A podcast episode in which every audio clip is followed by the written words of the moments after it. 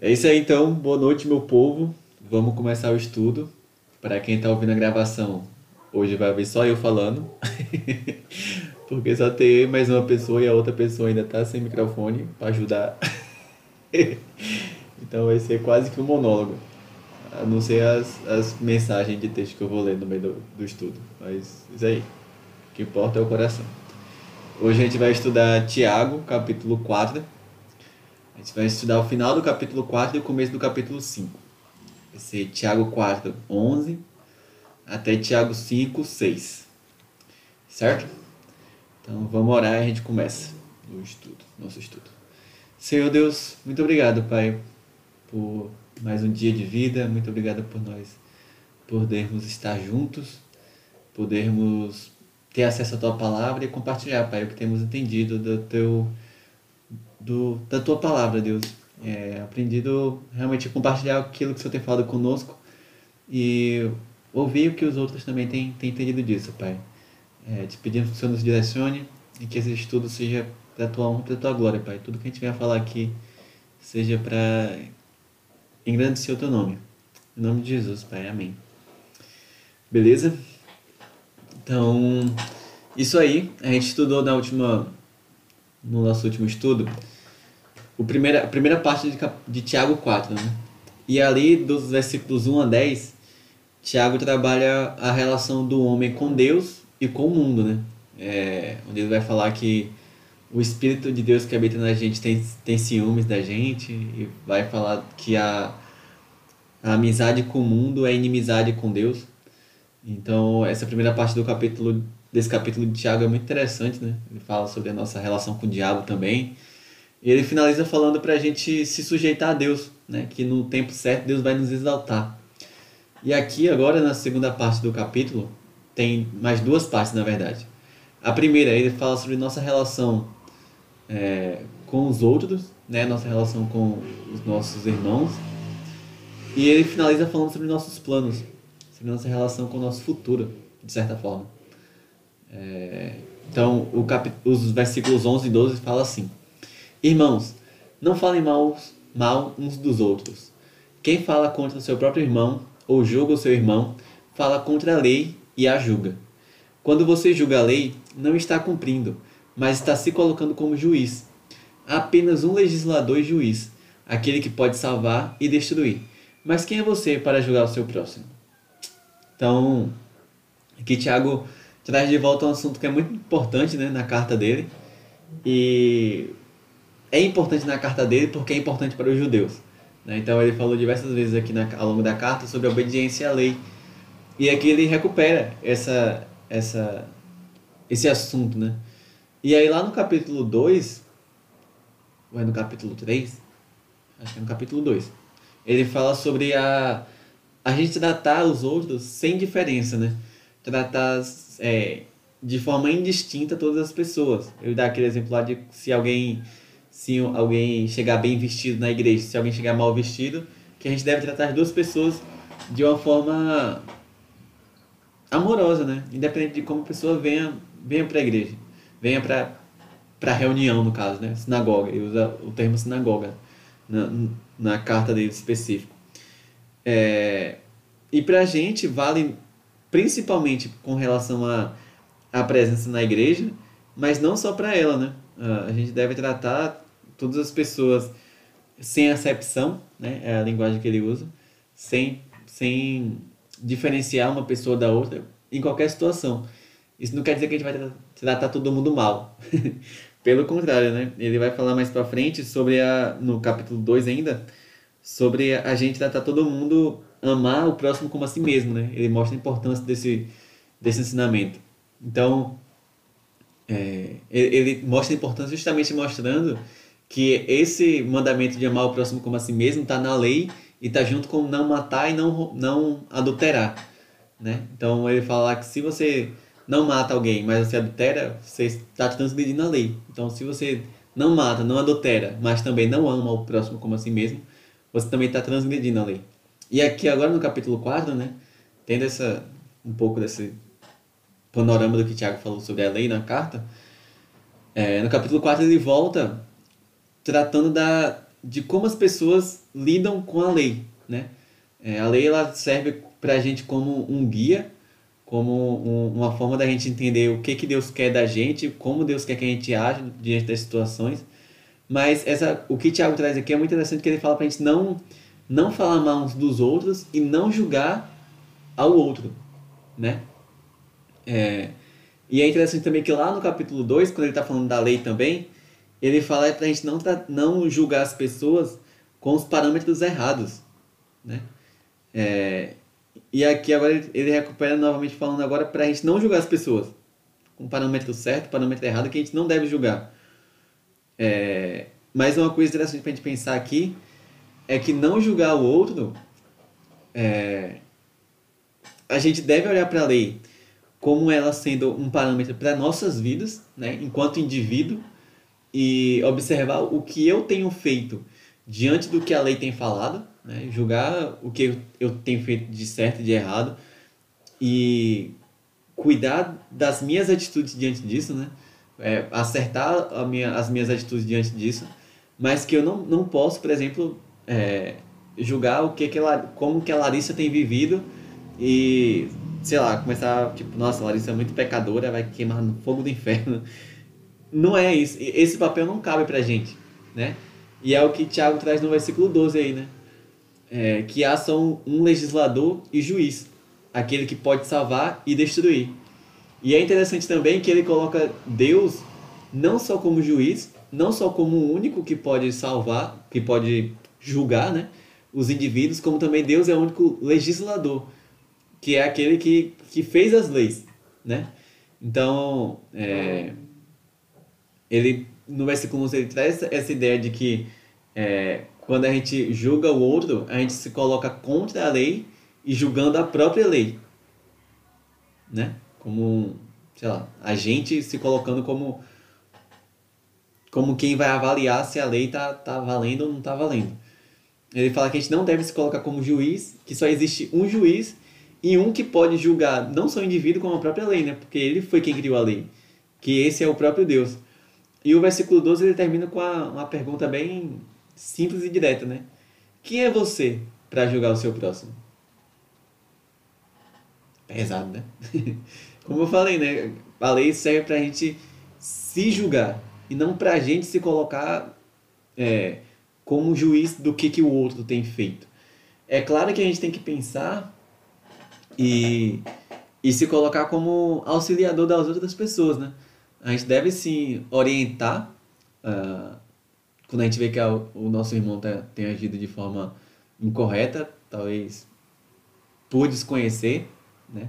Talvez por ser cabeça dura mesmo, mas que a gente deve chegar a, a outra pessoa e, e buscar orientar, buscar ajudar de alguma forma, mas não como é, nossa, como você é vai queimar no fogo do inferno, porque se você está fazendo isso, você não vai para o céu nunca. Você é muito pecador. E eu sou muito santo. Esse é o papel que não vale pra gente, sabe? Esse é o papel que não se encaixa pra gente. E o único que é capaz e digno de fazer isso é o próprio Deus, né? É porque quem somos nós para julgar o nosso próximo? Fica aí a reflexão. E mais uma vez, né? Se a gente percebe que o nosso irmão tem agido de forma incorreta, que a gente vá até ele e o oriente em amor, né? Como a gente viu lá na carta de, de Judas, na epístola de Judas, e na carta de Pedro também, né? Que a gente vá até o outro e busca orientá-lo em amor e uh, ajudá-lo a perceber onde ele tem falhado. Mas não como o, o santão que não erra e que os outros são os pecadores que merecem ser corrigido. Muitas vezes a gente acha que um conselho ou opinião pode ajudar, mas na verdade só um, um modo de julgar disfarçado de ajuda. é verdade. Palavras da Larissa. Eu tô só lendo o que ela tá escrevendo aqui, que ela tá que tá fogo. Mas é isso mesmo, que muitas vezes a gente se coloca como é, se finge né, de querer ajudar outra pessoa, quando na verdade a gente está só mostrando o, o julgamento que já aconteceu na nossa cabeça, o julgamento, o julgamento pecaminoso. Né? É, pra gente, na verdade, assim, pra gente ajudar a outra pessoa, a gente vai ter que que julgar as atitudes dela, né? Julgar no sentido de a gente olhar e perceber o que está certo e errado. Mas o que não, não cabe pra gente é julgar e dar o veredito se aquela pessoa é, merece ou não o perdão, talvez, de Deus e, e, por meio de Jesus, né? Isso sim é o que não cabe pra gente, mas o para que a gente possa perceber se a atitude da outra pessoa está é, sendo coerente ou não, a gente vai ter que julgar. Pelo menos é o, é o que eu entendo. Né? De, de que o julgar enquanto você perceber e avaliar é válido. Não é válido quando você se coloca como juiz de dar o veredito final, né? De falar, tipo, você não merece e você vai vai ou não ter a salvação. E, e isso vale pro outro lado também, né?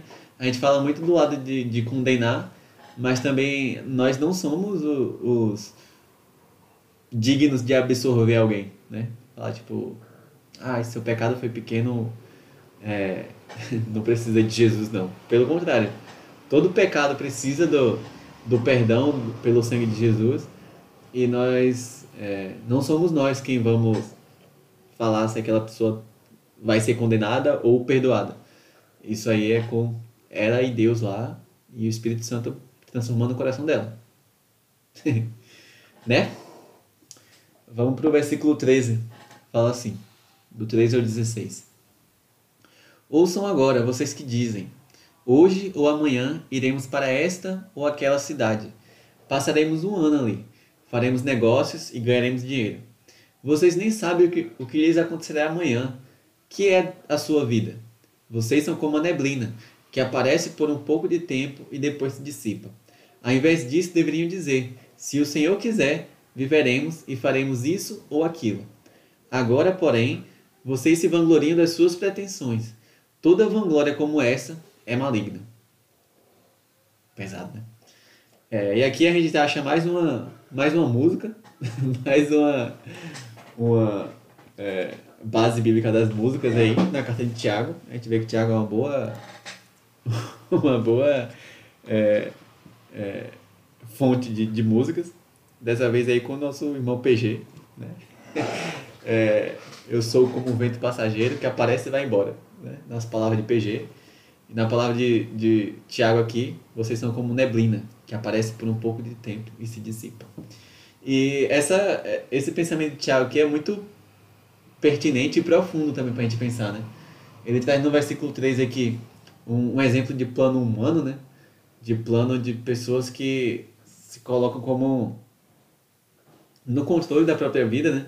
E planejam, ele dá exemplo aqui de pessoas que planejam um ano de vida para frente, as pessoas elas planejam não só o tempo que vai viver, como também os resultados que vai obter daquilo, né? Ele dá exemplo de hoje ou amanhã iremos para esta ou aquela cidade. Passaremos um ano ali, faremos negócios e ganharemos dinheiro. E é muito comum pra gente, né? Agora que acho que depois da pandemia a gente vai mudar um pouco essa essa pegada na vida aí mas é, eu acho que 2020 é um bom ano para exemplificar isso aqui, né? Talvez lá no 31 de dezembro lá tivesse, a gente tivesse com a cadernetinha cheia do, dos projetos, do que ia fazer em 2020, de como ia ser o ano. E aí 2020 começou. e cada dia a gente vê que a gente não está no, no controle da nossa vida. E, e aí Tiago traz esse exemplo, né? No, no versículo 13, de planejamento da vida. Pessoas que planejam a vida, planejam o que vai fazer, o resultado que vai alcançar. E no versículo 14, ele traz sobre. traz a gente para o nosso lugar, né? Coloca a gente. o lugar que nos cabe realmente. que é, vocês nem sabem o que acontecerá amanhã. Que é a sua vida. Vocês são como neblina, que aparece por um pouco de tempo e depois se dissipa. E sobre o que vai acontecer amanhã, véio, é muito real.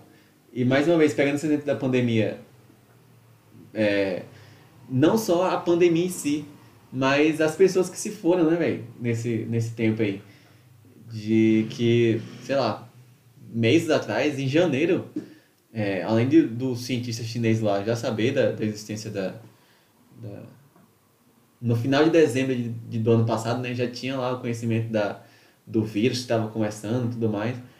Mas o mundo no geral a gente nem sequer sabia que existia essa doença, né? Que existia esse vírus que podia inflamar o pulmão e tudo mais. E hoje, velho, teve pessoas que vieram morrer por isso aí, né? Pessoas que estudavam medicina, talvez, até. É, enfermeira, pessoas da enfermagem, da medicina, coisa do tipo assim, que teve a vida, um fim na vida por causa dessa doença, né? E, e isso mostra que a gente não tem conhecimento do que, do que conhece amanhã, mais do que isso. É, fala também o que o Tiago fala no versículo 14 aqui, sobre como é passageiro nossa vida, né? Eu dar exemplo da neblina, né? De que aqui em São Paulo a gente tem muito... tem mais claro isso, no Nordeste é um pouco mais difícil, algumas regiões até tem neblina, mas é mais complicado pelo clima quente. Mas aqui em São Paulo é muito comum, né?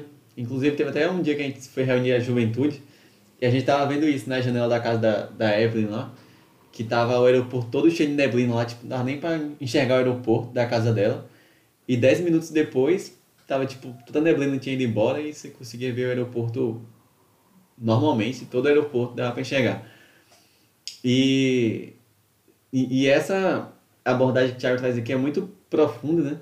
Que justamente essa ideia que a neblina que se dissipa rápido, é, talvez a gente pense que, tipo, a nossa vida não é como a neblina, né? Não passa em 10 minutos ou em uma hora, sei lá. Mas se a gente parar para olhar os 60 anos, né? Sei lá, 80 anos que a gente vive, é, pessoas vivem menos do que isso, geralmente, mas vamos colocar uma média alta, 80 anos, 90 anos, é, ainda é pouco tempo, né? Se a gente parar para olhar, as pessoas que têm 80 anos hoje, eu acho que elas nem alcançaram a Primeira Guerra Mundial. Ou alcançaram, eu acho que alcançaram, né? Foi em 1940, eu acho. Primeira Guerra Mundial. Uh, deixa eu ver só a data que sai pra não falar besteira. É, pronto. Pessoas que têm 80 anos hoje, 1914. Menino, essa menina é muito aluna de, de história. Pessoas que têm 80 anos hoje não alcançaram a Primeira Guerra Mundial, né? Então, tem muita vida, viu muita coisa, viu muitas revoluções tecnológicas aí no meio do mundo, mas não viu muita coisa também, né? Viveu viveu muita coisa, mas viveu pouca coisa. Vocês estão entendendo o que eu estou falando. e se a gente parar para olhar é, para a história é, moderna, talvez, sei lá, é, lá no, se a gente parar para olhar para a Reforma Protestante, já é muito tempo, né? 500 anos. Se a gente parar para olhar, sei lá, para a Grécia, para Roma, aí já vai mais um bocado de mil anos aí. Então a gente vê que a gente viveu pouco tempo. E se a gente parar para olhar na perspectiva de Deus, que é eterno, aí sim a gente vai ver que a nossa vida sim é um, um, um pouco de tempo, né? É uma neblina que aparece e some rápido. É um, um piscar de olhos. Assim, quando a gente para para olhar que a gente está limitado nesse no espaço-tempo, né, digamos assim, para usar um termo mais científico, a gente vai ver que a gente, mano, a gente, a gente é muito limitado em muitas coisas, né? E grande parte das vezes a gente se olha tendo essa pretensão que o Thiago mostrou aqui, né? A gente olhar e querer planejar nossa vida nos mínimos detalhes. Eu não sou muito assim, né, de planejar a vida nos mínimos detalhes, até porque minha vida, quem conhece minha história sabe que foi já teve um bocado de mudança aí em poucos anos. é, mudanças de planos. Mas tem gente que tem esse costume, né? De quando vai chegando ali no final de dezembro, já começa a planejar que em janeiro vai fazer isso, fevereiro é assim, tal, tal, tal. Planeja cada dia do ano aí é, na ponta do lápis. E é muito interessante a gente ter esse, isso aqui que o Thiago, que o Thiago traz pra gente, né? Velho, nossa vida é como uma neblina, né? Como uma coisa muito muito instantânea e momentânea, né? Pra gente querer ter tudo em nosso, sob nosso controle. E aí, o, no, quando chega no versículo 15, Tiago vai trazer pra gente o que que é a... a o ônibus passando. Tiago vai trazer pra gente qual que é a forma correta de se viver e de, de se planejar as coisas, né? Ele fala assim, ao invés disso, deveriam dizer, se o Senhor quiser, viveremos e faremos isso ou aquilo. E aqui também, nesse versículo, tem uma coisa que fica muito na minha cabeça, que é como as expressões, muitas vezes, perdem o sentido pra gente, né? É, principalmente no âmbito religioso, né?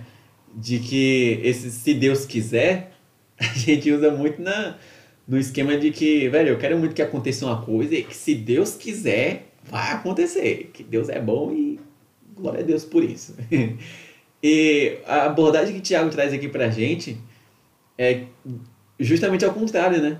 De a gente não não colocar Deus no negócio para cumprir nossa nossa nosso desejo, mas de Deus, de a gente colocar Deus no, na conversa, realmente reconhecendo que é a vontade dele que prevalece e que é ele que sabe para onde está tá conduzindo a história, né?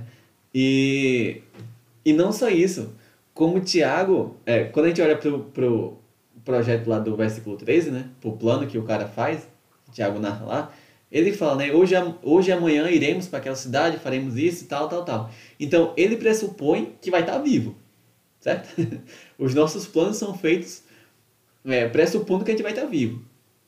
Mas, quando Tiago chega no versículo 15, ele traz para a gente justamente essa, essa, essa consciência, né? De que se não for da vontade de Deus, velho, não é só que a gente não vai fazer as coisas, mas que a gente não vai estar nem vivo para fazer as coisas que a gente quer fazer. É, e isso é muito pesado para a gente pensar, né? De, de realmente submeter a, submeter a Deus todos os nossos planos. Submeter a Deus, inclusive, o plano de estar vivo para concretizar nossos planos, né? É, isso faz muita diferença em como a gente aborda o nosso dia a dia, né? Se a gente tivesse mais consciência uh, de que a vontade de Deus é soberana em nossas vidas, a gente tem na teoria, né? A gente tem, tem consciência disso na teoria.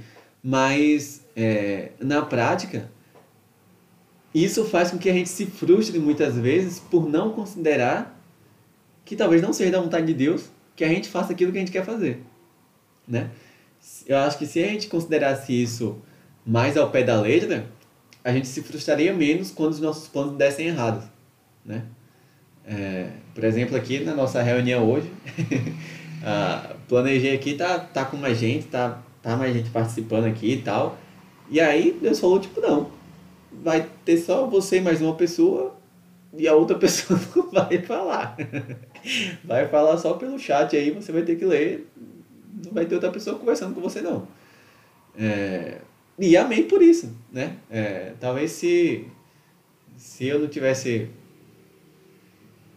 tão claro assim, ou tão, tão convencido da, da vontade de Deus sobre as situações, né? eu estaria bem mais frustrado agora, tipo, Jesus, só tem eu falando aqui o um monólogo. monólogo hoje. É, e que a gente fique realmente com isso na cabeça, né? Que a gente realmente fique com. É, colocar isso em nossos planos de que se Deus quiser, viveremos e faremos isso ou aquilo, né? É, que isso não seja só da boca para fora, mas que realmente o nosso coração tenha isso como como pressuposto, né? De que se não for da vontade de Deus, velho, não vai acontecer e que não cabe a gente ficar bolado ou reclamar com Deus depois ou sei lá é, se frustrar realmente, né? Porque nosso plano não deu certo, porque mano é isso, né? não vou repetir. Se não for da vontade de Deus, não vai rolar, velho. E aí no versículo 16, Tiago fala assim: Agora, porém, vocês se vangloriam das suas pretensões. Toda vanglória como essa é maligna. E aqui, a, o que aqui está com pretensão, né? Na NVI, estou usando a NVI aqui, está com pretensão. Almeida coloca como jactância. É uma palavra muito bonita aí para quem vai ter filha mulher. Fica a sugestão aí, jactância, é um bom nome. Ela não vai sofrer bullying na escola. E essas palavras, ela tem como, como sinônimo, né? Vaidade, orgulho ou arrogância. Então, essa, essa vanglória, né? Se jactar nas pretensões, seria justamente de você se achar porque tem tudo em suas mãos, sabe? Tipo, as pessoas que planejam, como eu dei o exemplo lá no começo do, do vídeo, do, quando eu comecei a comentar esse trecho aqui, né? Das pessoas que planejam o ano todo e fica tipo, nossa, esse ano agora vai ser tudo perfeito porque eu planejei tudo nos mínimos detalhes, tá tudo sob, sob meu controle. E aí Thiago fala, tipo, mano, você se acha porque você tem, tem todos os seus planos, né? Porque tá tudo pressuposto. É... Eu acho que é pressuposto mesmo a palavra, certo? É, você, pressupõe tudo que vai acontecer no ano aí, você tá se achando por isso. E aí ele fala, né? Toda vanglória, se achar dessa forma aí, é maligna. Então, enquanto a gente está tá se achando por ter tudo planejado, a gente na verdade está pecando, né? Porque a gente não está reconhecendo, justamente o que ele falou no versículo 15, justamente não reconhecendo a vontade de Deus sobre nossas vidas e soberano sobre nossas vidas, né? Sobre nossa própria vontade. Então, é, quando a gente pensa que está no controle das coisas e se acha o topzão por ter planejado as coisas, a gente está pecando a gente está é, se gloriando de uma coisa maligna? Se gloriando de forma maligna. E aí a gente chega no versículo 17, que Tiago fala assim: Pensem nisso, pois. Pensem nisso, pois quem sabe que deve fazer o bem e não faz, comete pecado. E o versículo parece aleatório. parece aleatório, mas não tanto. Ó, porque ele tem, esse versículo 17, ele tem, ele tem uma aplicação ah, aleatória, né? uma aplicação mais geral, de que realmente, quando a gente sabe o que deve fazer e não faz, sabe o bem que deve fazer e não faz, a gente comete pecado. Isso se aplica a qualquer, coisa. A gente pode pegar, por exemplo, o que Tiago falou lá no capítulo 3. É, acho que é capítulo 3. Que é onde ele falou lá de, de ver o irmão passando necessidade, né? Jesus, estou muito rico esse capítulo hoje. Capítulo 2, segunda parte do capítulo 2. Onde ele falou lá de a gente ver o irmão passando necessidade e só falar, tipo, ah, vai lá, se esquenta e que Deus te abençoe. Ele, ele, lá ele já deixou claro que isso é pecado, né? E se a gente olhar para isso aqui, né, se, se a gente vê a situação e sabe o bem que deve fazer e não faz, a gente está pecando. Não é só quando a gente faz o mal. Mas quando a gente deixa de fazer o bem, a gente também peca. Também é um pecado, né? É, e olhando aqui para o, o contexto específico onde esse versículo está, a gente vai ver que no versículo 16, ele falou que quem se vangloria de ter os planos perfeitos, né, os planos feitos nos mínimos detalhes, é uma coisa maligna, certo? Então ele acabou de falar aqui de, um, de uma atitude que deve ser considerada maligna, é, que é justamente isso de você fazer planos sem considerar o, o poder de Deus e a soberania de Deus sobre o seu próprio plano, né? Então, uh, se essa é a parte maligna, a parte boa seria justamente o que ele falou no versículo 15, né? Se o Senhor quiser, viveremos e faremos isso ou aquilo. É, essa é a atitude correta, essa é a atitude boa. Então, o que eu entendo do versículo 17 é que Tiago está falando justamente disso. Se você sabe que os seus planos devem ser feitos considerando a soberania de Deus e a vontade dele, e você não faz seus planos assim, mas faz da outra forma lá, né, se achando e considerando ter controle de todas as coisas, você está cometendo pecado. Né? Então, além do versículo ter uma aplicação é, mais abrangente e se aplicado na, na vida geral, né? De que quando a gente vê o bem e não faz, a gente comete pecado. Eu acho que Tiago está se referindo especificamente sobre essa questão da, dos nossos planos, né? De que a gente, ele acabou de dar um exemplo aqui do, de qual que é o bem, né? De qual que é o bem que a gente deve fazer com nossos planos. Que é justamente planejar as coisas submetendo essas coisas à vontade de Deus. E quando a gente não planeja as coisas assim, a gente comete pecado. E isso é uma coisa interessante a gente pensar. Que Tiago aqui não está dando uma. Ele não está dando uma, uma orientação de como ter sucesso na vida e de como fazer seus planos todos darem certo. não é isso. Tiago não está dando uma palestra motivacional. Mas ele está falando com a gente sobre como, como o que, que é pecado e como viver de forma a agradar a Deus. Né? Então, fica pra gente pensar aí. né, de que não é essa questão de planejar as coisas, considerando a vontade de Deus, não é uma coisa de, de como fazer um plano dar certo, mas é uma coisa de como viver para agradar o nosso Deus, né? De como não pecar diante dele. É, como não pecar, não, como evitar o pecado diante dele. Né? Não pecar vai ser difícil para a gente, né? até, ainda aí até Jesus voltar. Então, que a gente fique pensando nisso, né? De que, mano, será que no, meus planos não têm é, se colocado como pecado? É, exatamente, submeter a Deus até mesmo nossos planos futuros, né? Até o que, é que a gente tem para frente. Nossos planos e futuros. Poético e profundo, é isso mesmo. É, submeter a Deus nossos planos e, fu e futuros. Vou até postar no Instagram daqui a pouco. que a gente realmente chegue diante de Deus, né? E realmente coloque nossos. É, antes da gente fechar nossa listinha de, de metas para o ano, para semestre, para o mês, para semana, por dia, não sei. Que a gente realmente pare diante de Deus e fale, tipo, Deus, esses meus planos aqui, que o Senhor me dê sabedoria e que eles sejam cumpridos conforme a tua vontade, né? Poucas vezes a gente faz isso. Falo por mim, pecador imundo. Né? Às vezes a gente é, tem nossos, na nossa cabeça aí, vai, se joga de cabeça sem, sem considerar o verdadeiro cabeça, que é Jesus, nosso Deus. Eita, que é forte. Vamos para o capítulo 5. A gente vai ler os versículos 1 a 6. A gente vai ler tudo junto porque é tudo uma, um bloco só. E vai facilitar para a gente entender o, o raciocínio aqui. Só cajadada. Só cajadada mesmo. Uh, Tiago 5, versículo 1 fala assim: Ouçam agora vocês, ricos, chorem e lamentem-se, tendo em vista a miséria que lhes sobrevirá. A riqueza de vocês aprodeceu, e as traças corroeram as suas roupas. O ouro e a prata de vocês enferrujaram, e a ferrugem deles testemunhará contra vocês, e como fogo lhes devorará a carne. Vocês acumularam bens nesses últimos dias. Vejam, o salário dos trabalhadores que ceifaram seus campos e que por vocês foi retido com fraude está clamando contra vocês. O lamento dos cefeiros chegou ao ouvido do Senhor dos Exércitos. Vocês vi viveram luxuosamente na terra, desfrutaram prazeres e fartaram-se de comidas em dias de abate. Vocês têm condenado e matado o justo sem que eles ofereçam resistência.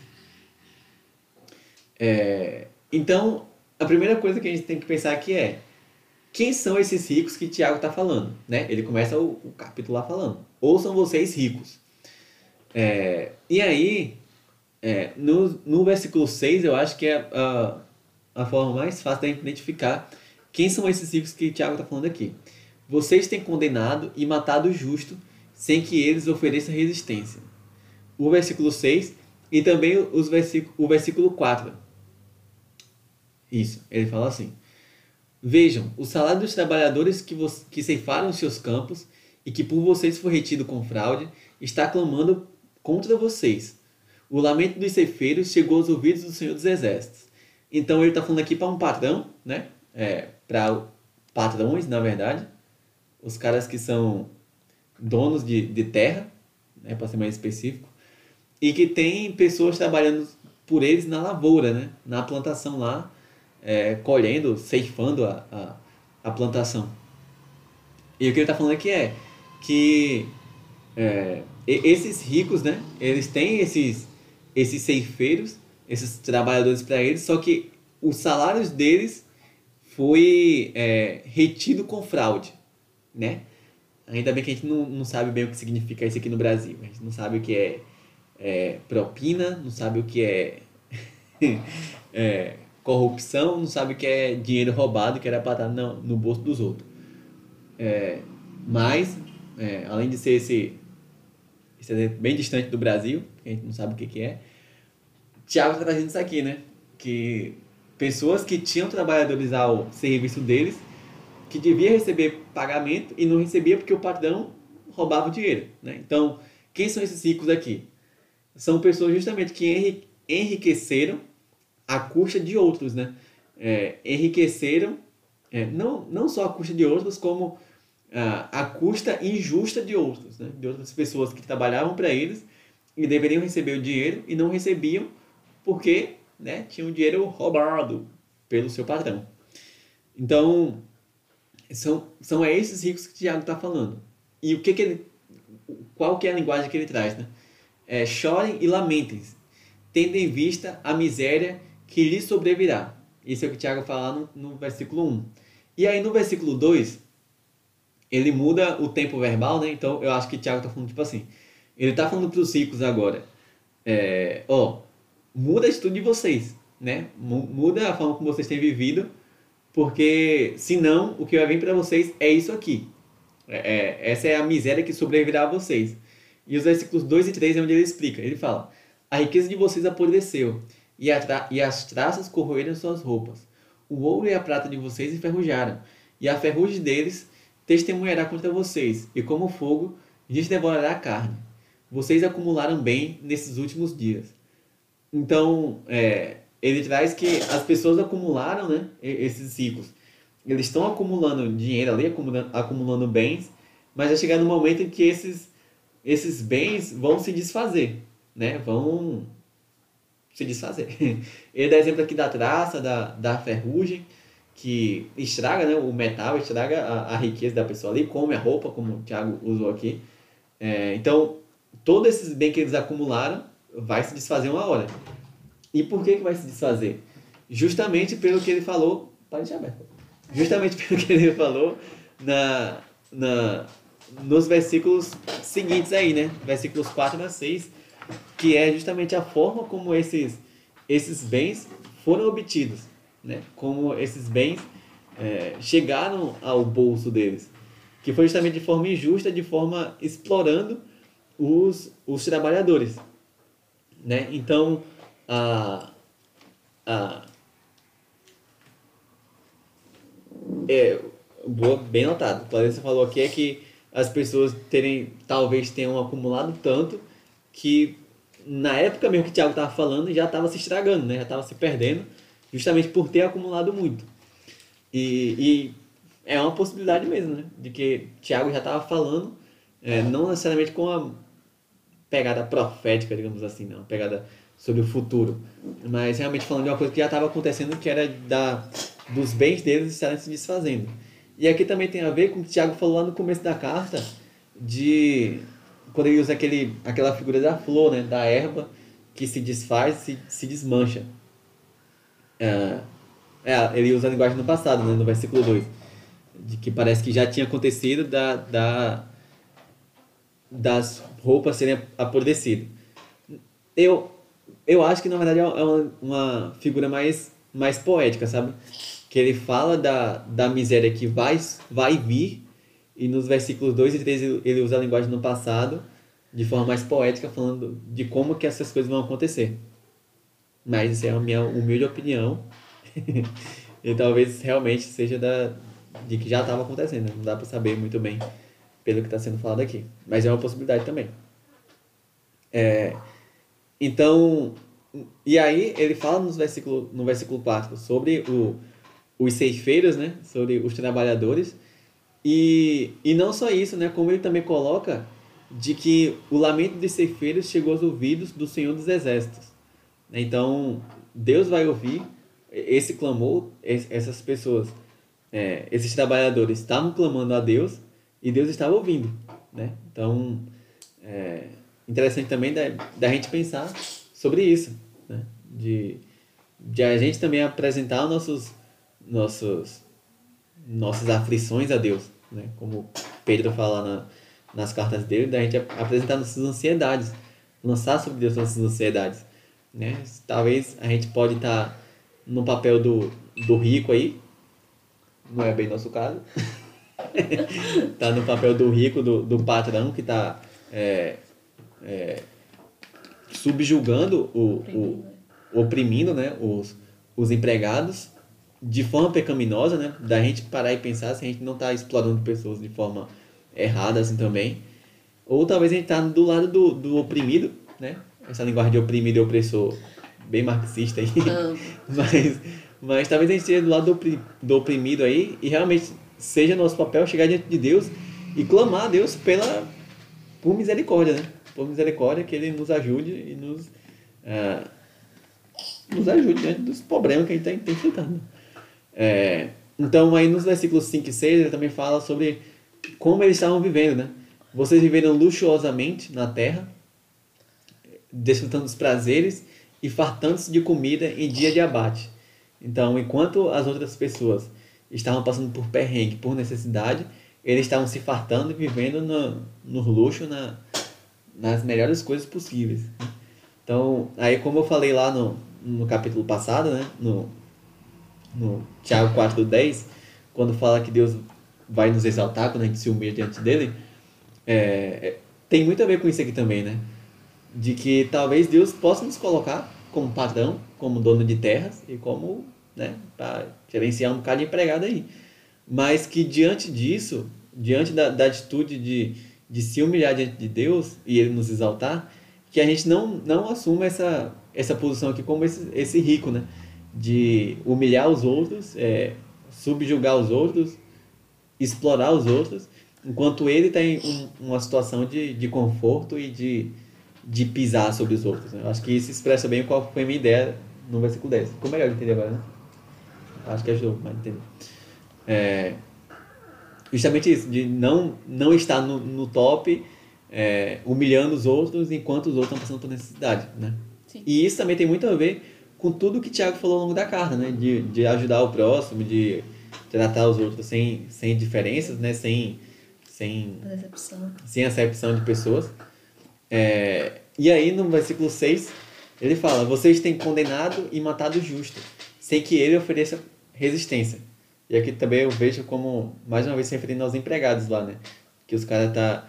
É, eles, o pessoal tá, tá trabalhando, deveria estar tá recebendo o valor, e, os, e o, o chefe, o rico aí da, do, do da figura não está é, não tá pagando ao cara e ainda está enriquecendo e, e, usufruindo dos bens que não, deve, não, não cabe a ele, né? Então, acho que esse bloco, esse primeiro bloco do, do, do capítulo 5 traz para a gente pensar sobre isso e tem muito a ver com o que está no começo do capítulo 4. Porque é, Tiago lá fala assim, Cobiçais e nada tendes, matais e sois invejosos, e nada podeis alcançar. Combateis e guerreais, e nada tendes, porque não pedis. E, então, isso aqui é a transição que ele usa lá, né, para trazer a ideia de, de submeter a Deus, se clamar a Deus e tudo mais. Mas também tem muito a ver com essa ideia do rico, do rico, né? O rico, enquanto é, olhando para si mesmo e confiando na própria força, ele vai caminhar e pisar em quem ele tiver que pisar para chegar numa numa posição de conforto, de fartura. Né? Enquanto a, o que Tiago tem trazido para a gente aqui desde o capítulo 4 é justamente a gente se colocar, se submeter a Deus e se colocar diante dele de forma humilde, realmente. Né? E isso, para a gente finalizar, é justamente o que ele fala desde o começo do capítulo 1 lá, né? quando ele vai falar dos ricos, que os ricos se gloriam na sua humildade, né? seu momento de dificuldade diante de Deus. Porque Deus quem tem suprido e tem dado tudo a todos. Então, Sim. Tiago tem, tem circulado sempre nesse assunto, desde o começo da carta e aqui, né, que a gente está chegando na reta final agora, ele se mantém nesse assunto. E que a gente fique também nesse assunto dentro da nossa cabeça, né? É, então, a gente viu lá no, no capítulo 4, na segunda parte do capítulo 4, da gente não julgar nosso irmão, né, da gente não se colocar como juiz, até porque esse papel cabe a Deus, depois a gente viu sobre essa questão do, dos planos, né? Como a poetisa Larissa colocou aqui. Submeter a Deus até mesmo nossos planos e futuros. Colocar no Instagram depois, hein? Porque isso aí merece. e isso que está no final do capítulo 4 lá de Tiago, né? Ele vem com essa ideia também de que quem não. Quem deve. Quem sabe que deve fazer o bem não faz, comete pecado. E no início do capítulo 5 ele vem com a ideia da, do rico, né? E aí também tem a ver com o final do capítulo 4, né? Que o rico, ele sabe o, o bem que deve fazer ao, ao empregado dele, como ele deve... É, já, já tinha essa, esse ensinamento do a gente viu em, em Pedro, né? A gente viu algumas cartas de Paulo falando sobre essa questão da, da do, do patrão cristão tratar os, os, os seus empregados de forma justa, né? Uhum. Então, esse já era um assunto. Irmãos, né? Hã? O rico vendo o empregado também como irmão em Cristo. Como irmão em Cristo, exatamente. Também a carta de Filemon lá, né? Também tem, tem a ver É. com isso. É, então, é, é, esse já era um assunto recorrente no meio da, da igreja. Então, é, eu acredito que... Então, não é por acaso que o Tiago fala isso do... Quem sabe fazer o bem não faz e vai pro rico. Eu acho que tem, tem a ver também. Né? Tem a ver tanto com o assunto anterior como posterior também. E é isso, né? Esses três assuntos que a gente tratou hoje também são três assuntos pesados, né? Como nas palavras do Larissa, eita profeta, só cajadada. Eu tava lendo. Ela falou aqui. Então, que a gente fique com essas, essas reflexões em nossas mentes e que essas reflexões desçam ao nosso coração e transformem esse coração pecaminoso, né? Que o Espírito Santo nos, nos conduza. Ai, Jesus! Quase que eu derrubo. Sem quebrar o computador. Que o Espírito Santo nos conduza e nos, nos ensine realmente a planejar as coisas conforme a vontade de Deus, a olhar o nosso irmão sem julgá-lo, né? sem se colocar como julgador da lei.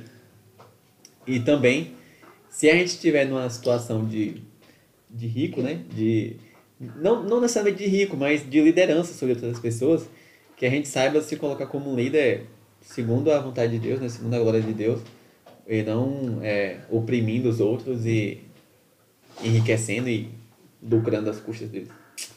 Amém? Verdade. Vamos orar novamente para finalizar. Sem jogar a autografia da irmã. Eu não tô jogando autografia não, irmão. Eu tô falando que foi muito filosófico e ficou na minha cabeça. Não foi filosófico? Foi filosófico. Eu achei profundo e vou usar no Instagram sim. Vou marcar a juventude, inclusive, para fazer o repost. Vamos orar. É, Senhor Deus, Pai, muito obrigado, Deus, pela tua bondade, pelo teu amor, pela tua graça. E obrigado, Pai, mais uma vez, por esse texto que a gente pôde estudar aqui hoje, sabe? Muito obrigado pra gente poder é, aprender um pouco mais.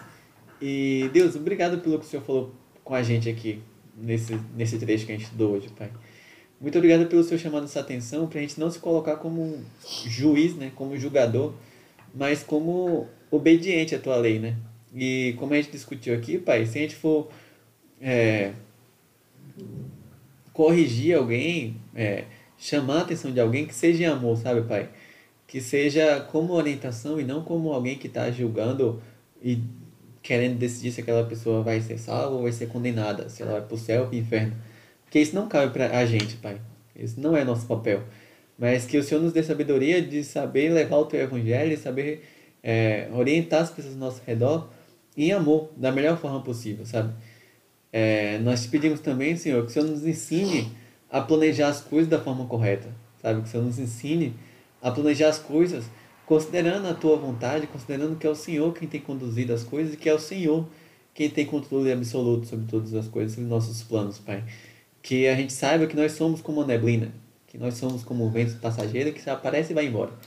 Que a gente saiba, Deus, que a gente não se orgulhe por ter as coisas em nosso controle, que a gente não se orgulhe por ter feito planos para o ano todo, para o mês todo, para o dia todo, sabe?